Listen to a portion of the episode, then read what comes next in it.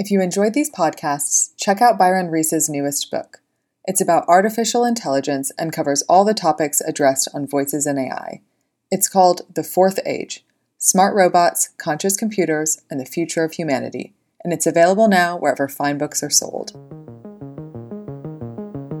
This is Voices in AI, brought to you by GigaOM. I'm Byron Reese, and today, today our guest is Steve Ritter. He is the CTO of Mitek Systems. He holds a Bachelor of Science in Cognitive Science, Computer Science, and Economics from UC San Diego. Welcome to the show, Steve. Thanks a lot, Brian. Thanks for having me. That's okay. Uh, tell, tell me, um, what were you thinking way back in the 80s when you said, I'm going to study computers and brains. What was what was going on in your uh, in your teenage brain?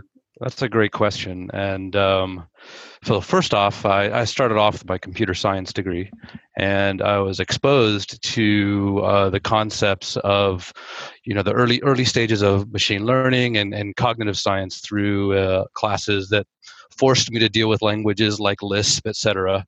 Um, and at the same time, the University of California, San Diego, was opening up their very first department dedicated to cognitive science.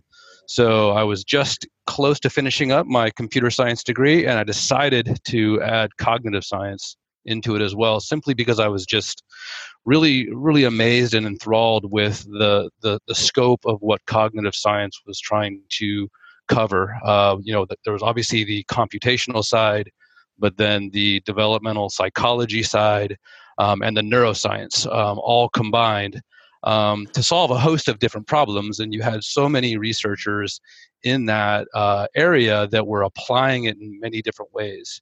Um, and I, I, just found it fascinating, so uh, I had to do it.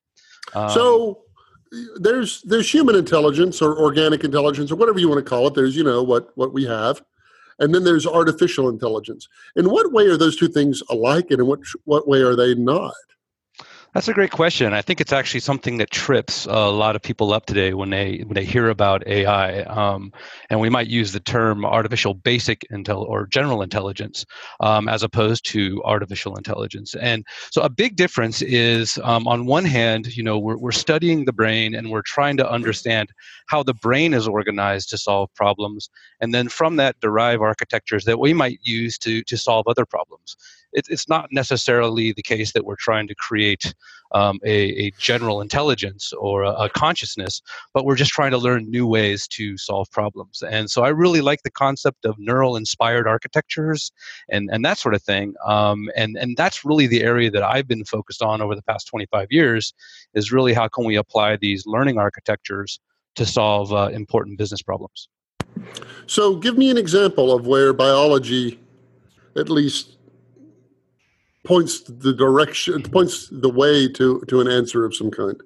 Well, I mean, the whole concept of a neural network and that uh, a, a, brain has the ability to learn through experience, um, and without you know rules being in, input into the, the system it can learn how to adapt and how to how to deal with new situations. So likewise we see a, a big distinction between kind of rule based program systems and learning based systems where the, the rule based systems require a human expert to really understand a space and, and, and be able to encode all of that all of those requirements into uh, a set of coded rules where a machine learning system is instead learning through experience and is able to pick up on many more nuances that a, a human programmer or scientist may not be able to uh, imagine uh, from the get-go.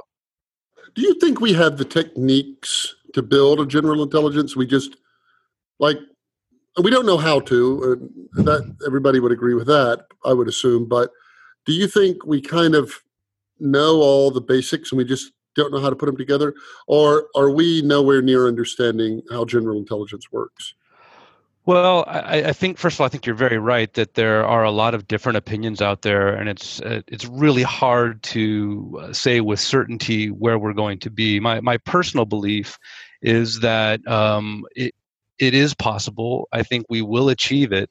Um, I think we're quite a ways away from it, though. Um, hesitate to put a number of years on it, but I certainly don't think that's within the next five or 10 years.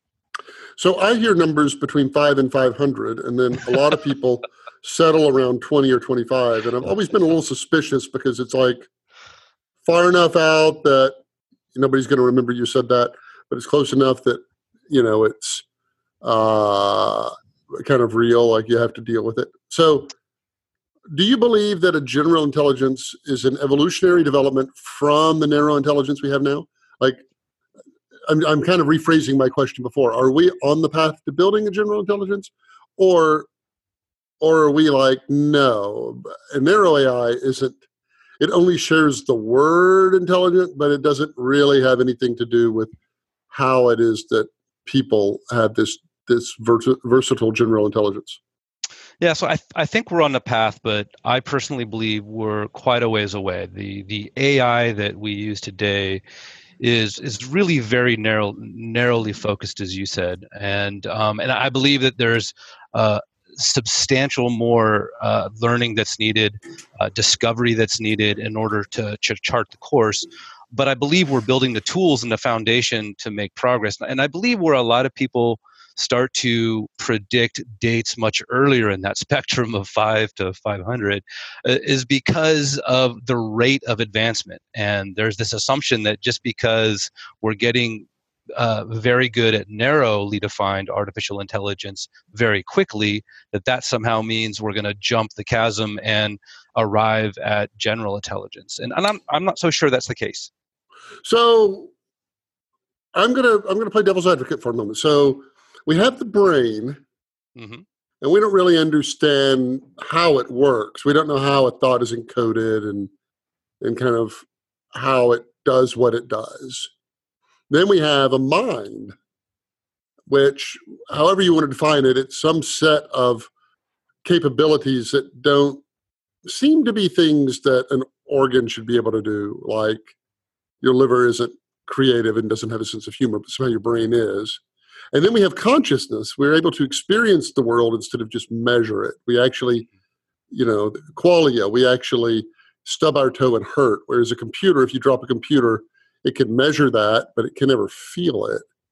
And couldn't it be the case that you have to have a you have to be able to do what the brain does, be able to do what the mind does, and perhaps even be consciousness to be generally intelligent, and yet people say, "Oh yeah, we can build that. We're on the way to building that already." Like there's a huge disconnect in that to me. That how can how can you be so confident that we can build it when there's so many aspects of intelligence we are so far from understanding? I, I, actually really agree with you. I know you meant it to be a devil's advocate uh, uh, type of question, but I agree with you. And um, that's one of the reasons why I think we will get there, but we have a lot to learn. And the mind body debate has been around for a long time. And understanding how all of these pieces come together are we just a sum of our parts or is there something magical and spiritual in there?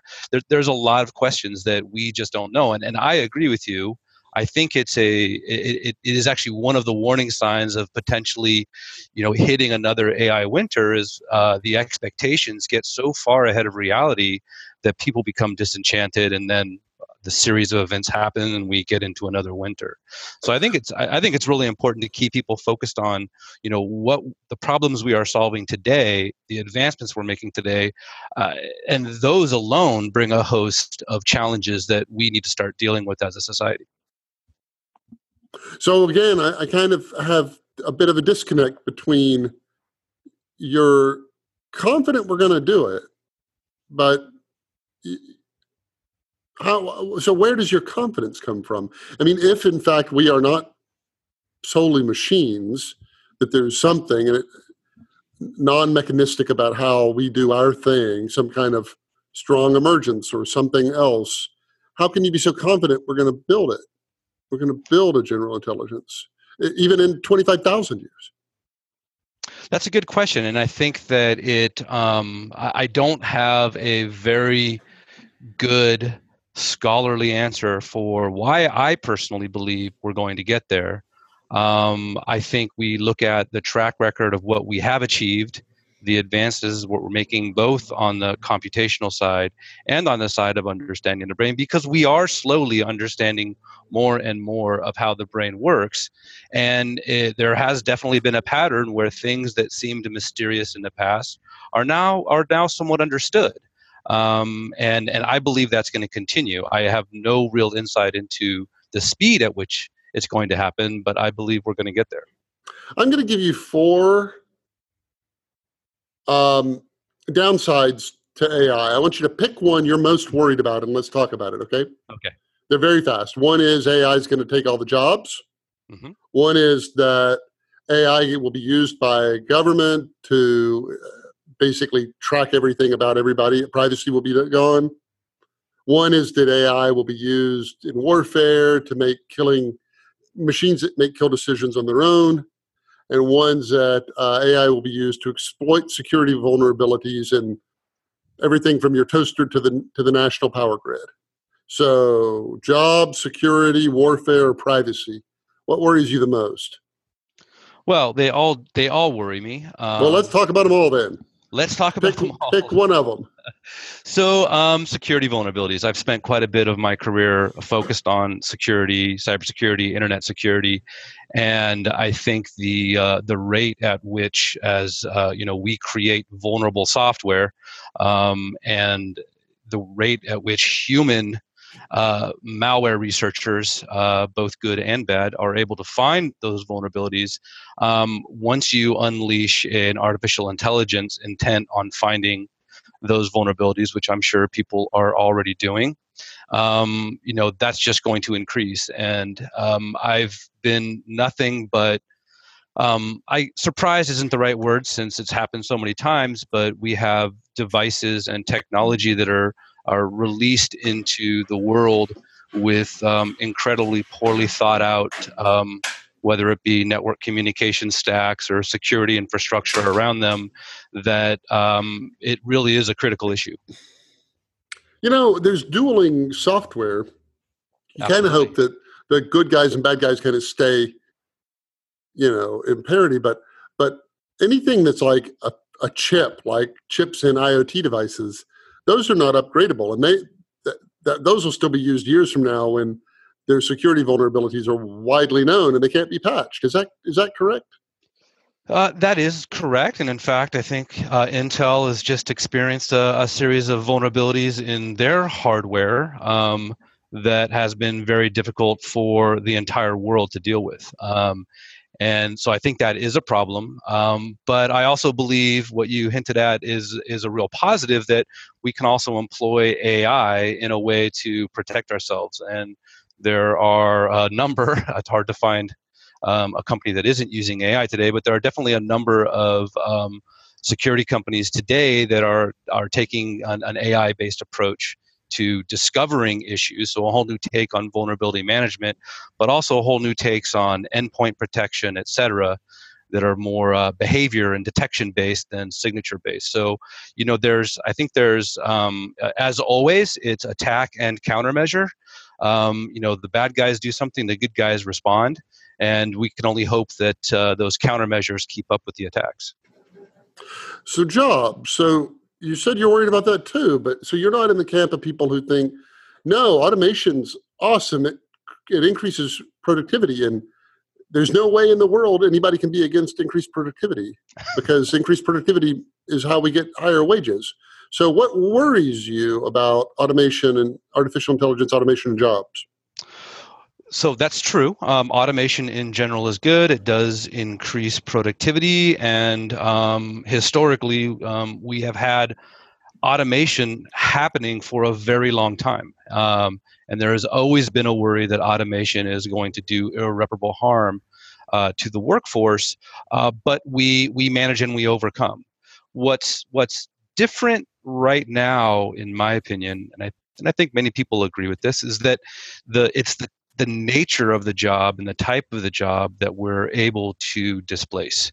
Uh, AI is becoming capable with uh, more and more cognitive type of tasks, replacing more and more um, skilled jobs.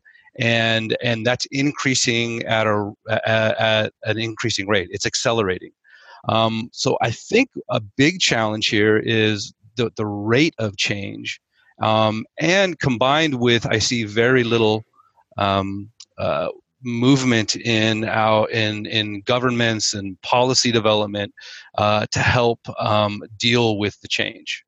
So I'll push back on this. Mm-hmm.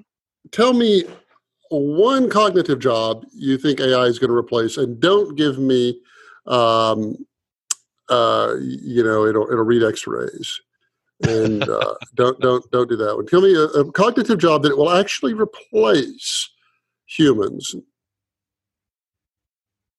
well, I can give you an example um, of something that we're working on right now in identity verification. And one one mechanism for verifying identities is to have a human expert who is very good at, for example, inspecting a, an identity document for signs of forgery and tampering. Um, uh, maybe debatable uh, as to how much of a cognitive how cognitive of a job you think that is um, but that's something that was difficult for us to automate in the past but now we have the tools to do it and to do it at scale. Um, and so within you know my own area in, in a relatively small scale we are we are seeing that kind of replacement of that job already. So let me let me take a different tack at it. So mm-hmm. In 1994 1995 if you came along and said hey, you know what? You know what? It'd be really cool if we if we took a billion computers and connected them all and with HTTP and uh, used HTML and put up websites and and you know what that's going to do? It's going to create trillions of dollars in wealth. It's going to make something called Google. It's something called Amazon. Something called eBay. Something called Etsy. It's going to make something called Baidu. It's going to make Alibaba. It's going to make Airbnb. It's going to make a thousand other companies employing thousands of people you would have said, well, that doesn't seem possible. That that's such a you know, you, you would say, wow, that, no, no, the computer's actually going to destroy cognitive jobs. It's not going to create them.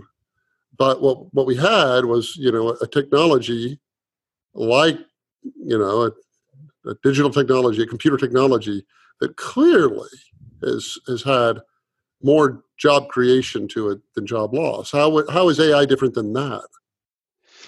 Well, that's a great question. And um, for example, you have um, in the retailing space a company like Amazon that is, um, you know, causing significant change to the retail space, bringing a lot of that work online using the internet. Um, and you you don't really see a replacement of that type of retail. It's just a new type. And yes, it's creating more jobs, but it's creating different types of jobs. So my concern isn't that overall the number of jobs goes away. I think that the types of jobs need to change and that, you know, we need to do more as a society to prepare our workforce for that type of change. Um, I think at the end of the day, I believe it's it, it creates a, a, stronger economy, a, a more interesting type of job, more interesting work, and, and incredible freedom to people. But if we're not ready for that change, then it's going to be very hard to adapt. So, you know, when the assembly line came out, that was a kind of artificial intelligence, and that was something that you know, if you were an artisan, that would that was a frightening kind of technology. Mm-hmm. And when Steam came out, that's kind of an, an AI in a way. It, it's artificial power. You know, it mm-hmm. replaced mm-hmm. animal power. Electricity, same way. Uh, you know, these these amazingly disruptive technologies came along, and there wasn't some okay the assembly line has come out let's rethink uh, how we train people or whatever and yet unemployment never really surged because of those things people people are are very very versatile and they learn new things and they learn new skills and they they they pick it all up so why do you think you know there needs to be kind of this wholesale we need this time do you still think you know this time is different ai is somehow different than the assembly line or electricity in, in how it's going to impact the workforce. I do, and I and I think it's the the speed. Um, you know, the assembly line didn't happen as rapidly, um, and its impacts weren't as rapid as as the impacts that we are seeing right now, and will continue to see uh, from this current wave of AI. Um, and I say current wave of AI because it obviously it's been around for a very long time. We're just advancing very quickly right now. So you said you're uh, in my in my four worries, mm-hmm. privacy. So the setup yes. for that one is we used to you know you could tap my phone or follow me or whatever but i was lost in a sea of, of, of other people's data. Yep. with with ai you can record every conversation presumably process it and analyze it and cross reference it and, and and and you can read lips with cameras and you can do all of these things. Uh, do you believe that we are that ai has the capability to end to end privacy especially in places that don't have legal safeguards against anything like that Without legal safeguards, I think yes, it's a it's a real challenge. I, I don't believe we should give up on the the the demand to maintain our privacy, but I think that what privacy means in the future will likely be a very different thing than what privacy means right now today. That sounds very newspeak. Ah, no, when everybody knows everything about you, that's real privacy. So what do you mean by that? How can privacy change but not really and still be privacy? No, and I don't. What I don't mean by that is I don't mean that hey we should just put everything out there, and now since everything's out there, we're not as worried about privacy. Therefore, it has a different definition. I think that we need to continue to um, put the controls in place and ensure that we can have privacy, right, and that we can have in in in certain scenarios it's perfectly fine for me to be anonymous and not have to be a specifically identified person but in other cases i do need to be identified so um, uh, I, I don't know. I don't. I don't think it's inevitable that because this information is out there that we lose our privacy. But with with the same kind of system that takes the data of a million cancer patients and looks for telling signs, mm-hmm. you could take the activities of a million people and figure out their political parties or or figure out any number of things about that. Right? It's the technology is kind of neutral about how how it's used. Mm-hmm. Um, so what what is to stop? Do you think any large actor from essentially modeling? And it doesn't even have to be a government at this point, right? It could just be a super large company that has an enormous amount of data, essentially modeling every person and and owning that data. They, they, they would own it at that point, and then they can traffic in it and sell it and act on it and and do all of that. Are are, are we are we naive to say, "Well, I just don't like that," uh, or or is it like what what do you what's your takeaway from that? Well, I think technically what you're saying is absolutely doable and there is quite a bit of that happening right now. I mean the you know these very large companies have access to very uh, telling information about all of us. Um, really in the only way not the only way but a, a, one way that we can address that is through stronger regulation and more policy. This is an area where i think governments do need to become more active in in protecting um, what type of data can be collected and what it's allowed to be used for. And then finally, in my worry, my, my four worries is warfare. Um, militaries would, would use artificial intelligence under the theory that it's more efficient and more cost effective and can do a better job in certain circumstances circum, circumstances than a human. And so the trend would be to make machines that can make autonomous kill decisions. Do you believe that that's inevitable and is that fine and and we just kind of need to grow up and deal with it or what well i do believe it's the trend um, i hope it's not inevitable i and i don't agree that that would be a type of world that i would like to live in um, but don't we already have it like isn't a landmine an artificial intelligence that makes an autonomous kill decision um, I don't. I don't believe. I mean, so. if it is over fifty pounds, I will uh, I will kill it if it steps on me and it's over 50 pounds. I mean that's just simple programming logic, right? That is simple programming logic, but I'm I'm not sure I would call that AI, and I think that's you know considerably different than having a a weapon that is enabled to go look and find and make decisions uh, and possibly mistakes on you know. But if somebody had a landmine and they said, "Yeah, those old landmines, they were terrible," but look, this new one that has a camera and it can actually make sure somebody's wearing fatigues, Mm-hmm. and it has a sniffer sensor and it can it can smell gunpowder, and so it's going to make sure they're carrying some ordnance of some kind. Mhm. Uh, so it's a better it's a better landmine. It doesn't just indiscriminately. It's a smarter one. Uh, wouldn't you prefer that landmine over the old dumb one? possibly um, but again i think that that you know there is a there's a distinction in my mind um, around you know it's an improvement to conventional ordnance type of view versus um, the uh, the more the uh, robotic AI that's out and about uh, you know seeking and killing. Alrighty. I don't know. There's a there, there, it just it seems to be a big difference to me. So uh, I'm I'm of course if anybody who's listened much knows I'm actually quite optimistic about all of these technologies. I am Mhm. squarely in the techno optimist camp. So now that we've we've kind of taken off our rose colored glasses, looked at some of the things. Tell me, paint take take me a, a minute and paint a picture of what good you think this new technology is going to bring to the world. What what is worth all of that other heartache? Tell me that. I think, as is the case with every technological advancement, there is always good and bad that can come out of it. I don't know. You know that ice cream syrup that like hardens on the ice cream? Yes. I, I kind of think that that's just completely good. That it's really hard for me to see. There's nothing bad. No, no, I can't see it. I can't see it. It's like, but keep going. Good point. Good point. Um, but you know, I, I'm a I'm a techno optimist as well, and um, in and, and that's really what keeps me excited and motivated in the field is that you see that there's incredible opportunities for for good to come out of this technology. Uh, I think one really inspiring example is AI-driven personalized healthcare and medicine, and and what we what what can be the good that could be done to our world uh, to provide a really high level of healthcare to you know the far reaches uh, of the earth. And um, you know i think that that's something that is possible with you know these ai assisted um, solutions.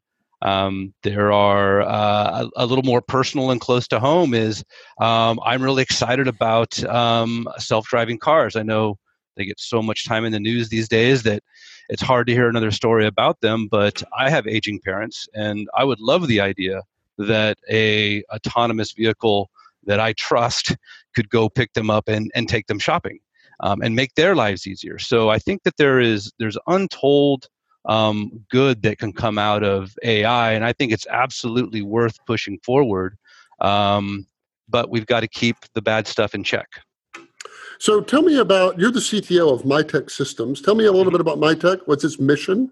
How are you using artificial intelligence?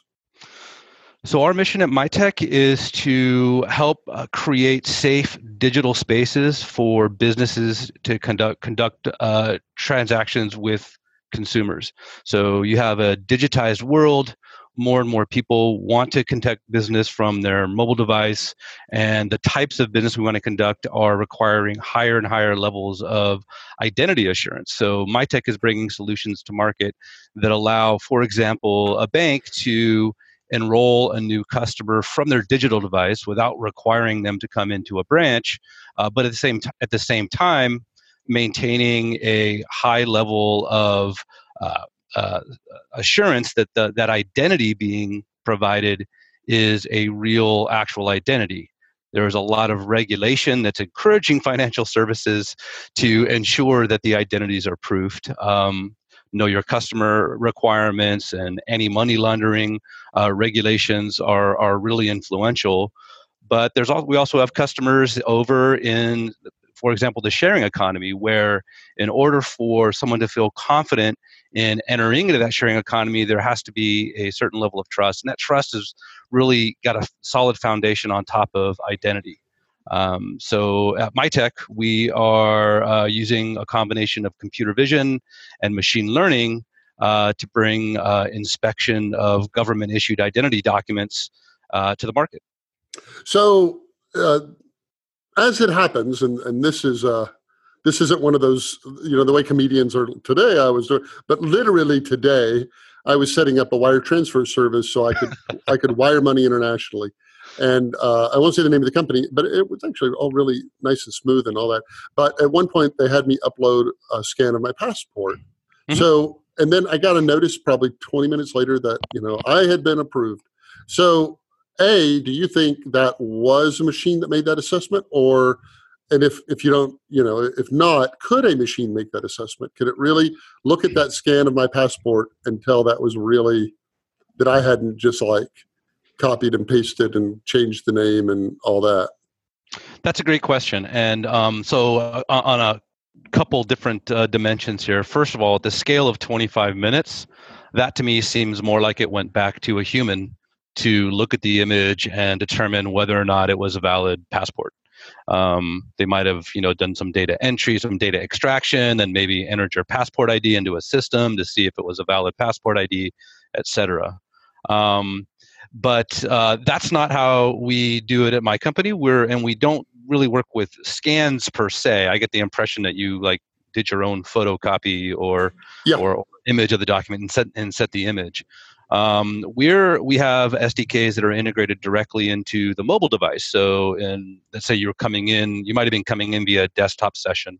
Um, we would have handed that that uh, that image capture uh, task off to your mobile device.